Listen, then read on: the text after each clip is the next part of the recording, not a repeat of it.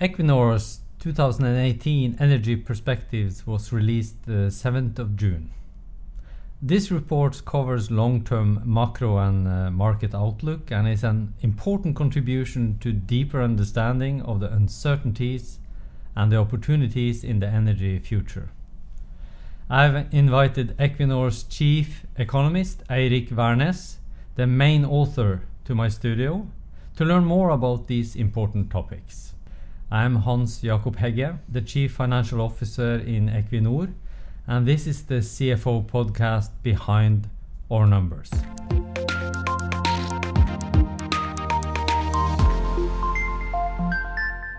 Welcome, Eirik. Thank you. Thanks for inviting me. Good to be back in the studio, I guess, because you're full of energy with your new Energy Perspectives report. Yeah, these these types of reports they energize us, so so it's very good to be back, and uh, it's good to have a message to come here and talk about it as well. Great having you. And the eighth edition of your report, what is the Energy Perspectives about? Well, what we try to do is uh, to look at the global energy markets uh, out uh, several decades into the future we base it on where we are at the moment in terms of energy demand, uh, the, the, shares of fuels in, our energy composition. It's a global perspective, so it uh, contains a lot of big numbers. And then we look at how the world could develop, how our energy markets could develop, the demand for oil and gas, new renewables, etc., based on different assumptions of where the world is going. And uh, then we come up with an answer, or at least three different answers for all those variables uh, and the uncertainty is big. So the variance in in the in the answers is also very very large. What has uh, surprised you the most with this work?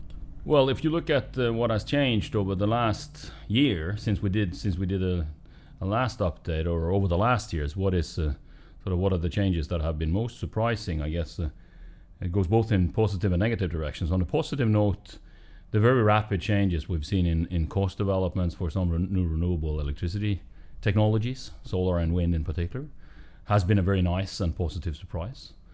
Um, also, the cost reductions that the oil and gas industry has been able to to, to deliver on over the last years, showing that uh, the, the cost levels when the price was 100 was not a permanent feature. The things that we now do smarter than we did. Where Equinor has been leading the way. And we have been leading the way, and, and we also have a big responsibility because we're such a big operator. So that that's been that's been very nice.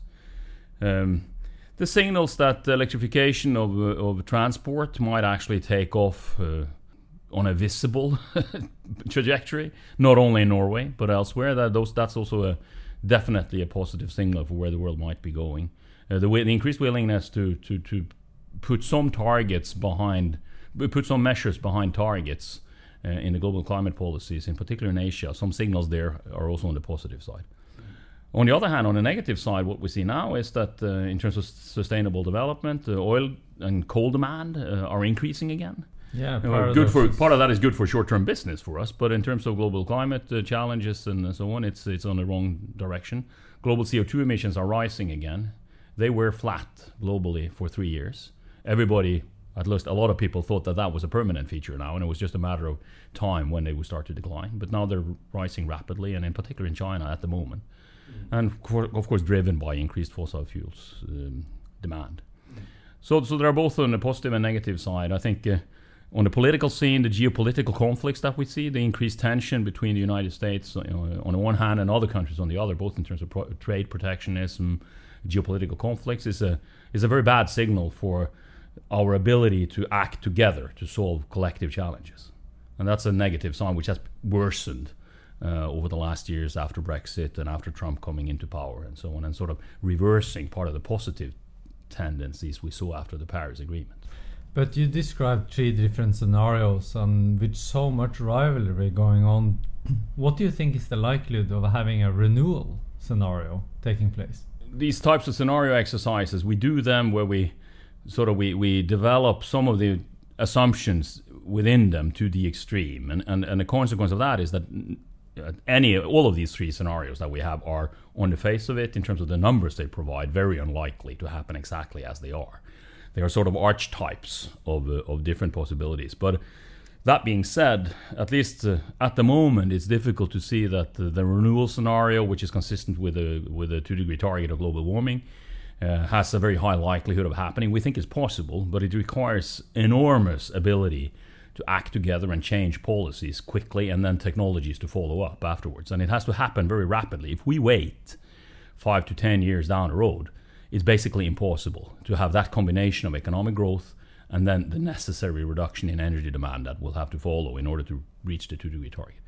So uh, the rivalry scenario has also features that are unlikely to be exactly as they are over a such a long period, but it but it does contain some very important descriptions of the world that we we're in at the moment with conflicts and difficulties of acting together. How does uh, Energy Perspectives compare to similar publications uh, in the industry? The, the, way the methods we choose are very much the same. If you look at uh, both international organizations like OPEC and IEA and and other institutions in terms of long-term forecasts, the macroeconomic models we use to, to, to describe economic growth is much the same. Uh, the assumptions we choose are different, and, and uh, what is special about our perspectives is that uh, we're, we're the only institution that has dared to, or the only company that has dared to develop a, a, a conflict-based, geopolitically driven scenario like the rivalry. You don't see that anywhere else. Um, the outcome space that our scenarios provide is sufficiently wide so that we actually cover a lot of the other scenarios that are out there.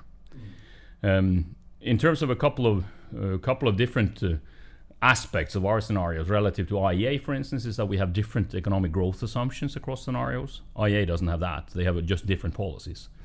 Uh, relative to very many other scenarios uh, that exist out there and that are consistent with different types of climate targets, we have much lower uh, amounts, volumes of carbon capture and storage in our scenarios, even in the renewal scenario. So even if we are a front runner, we don't wholeheartedly believe in it, or it is it is more that it is making slower progress than we need. Well, it's, it's both. It's uh, first of all, we think some of the developments that we see will drive energy efficiency and fuel mix changes more rapidly than others, and then you don't, in a sense, you don't need as much CCS at the end to get the CO2 emissions down.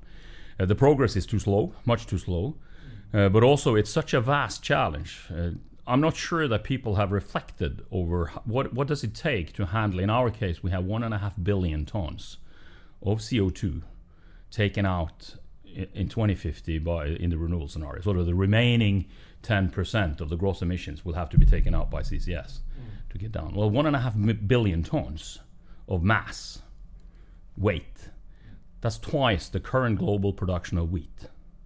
So it's a massive undertaking under, to, to, to handle all that those volumes, and we have to. Uh, part of this will have to be captured from thin air, and then you have to liquefy it in order to make it handle. But it's still such a massive endeavor that, uh, and and you, it. I mean, it, represent, represents building uh, one of these facilities that we've tried to to establish at Mongstad, um, roughly once every week from now to 2050, you get to slightly above one and a half billion tons. So it's an enormous challenge. And some of the other scenarios that contain much more CCS, frankly speaking, will have to explain how they think that's going to happen.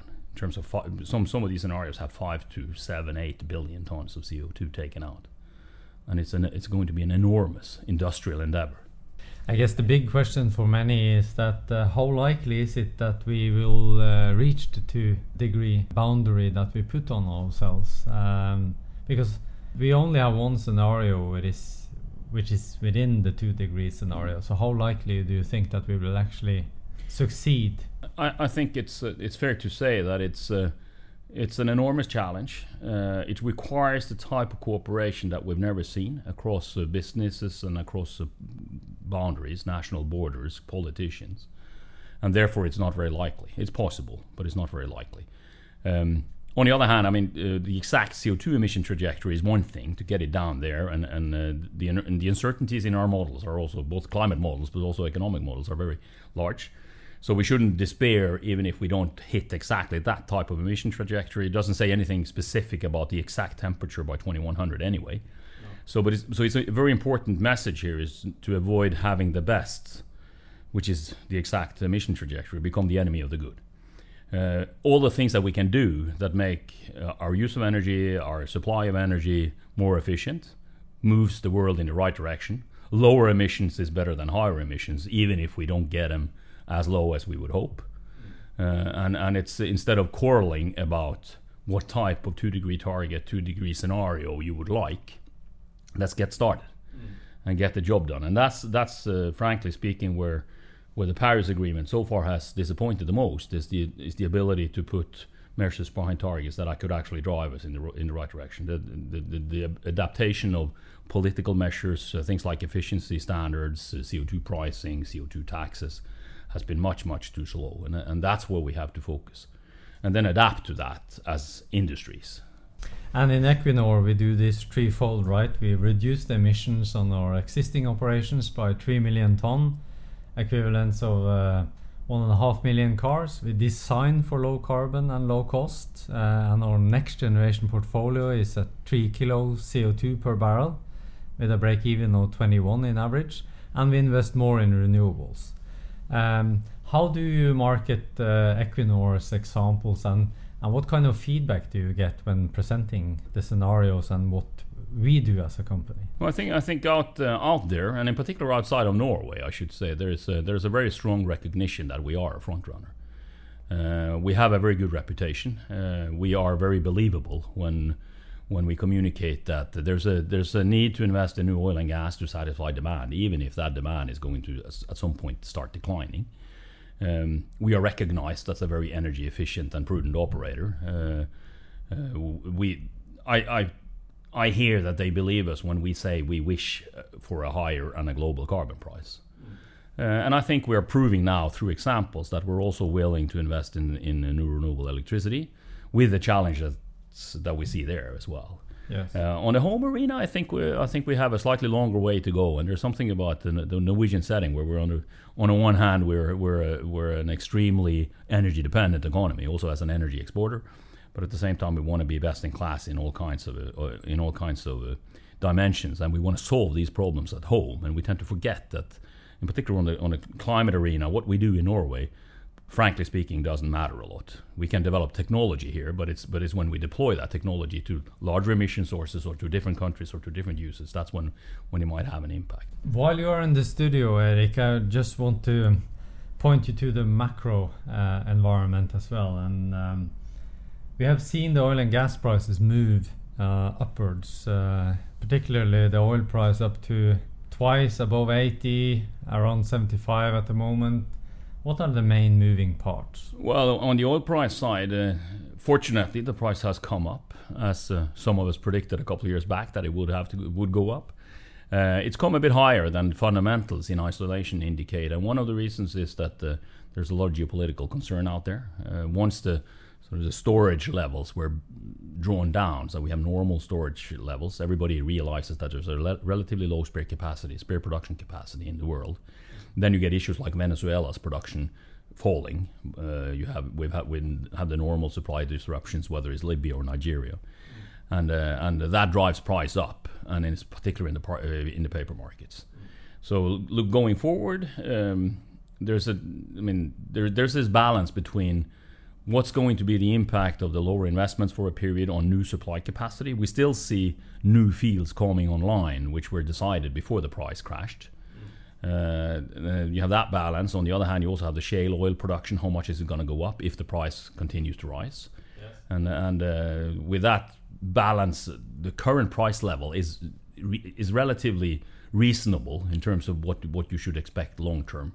Uh, costs will come up a bit, but on the other hand, the current situation with that high extra geopolitical premium is not normal. So you'll see a balance in between those, and then the pri- the ultimate price level might actually be relatively comparable to what we see today but it's going to surprise us both on the upside and the downside.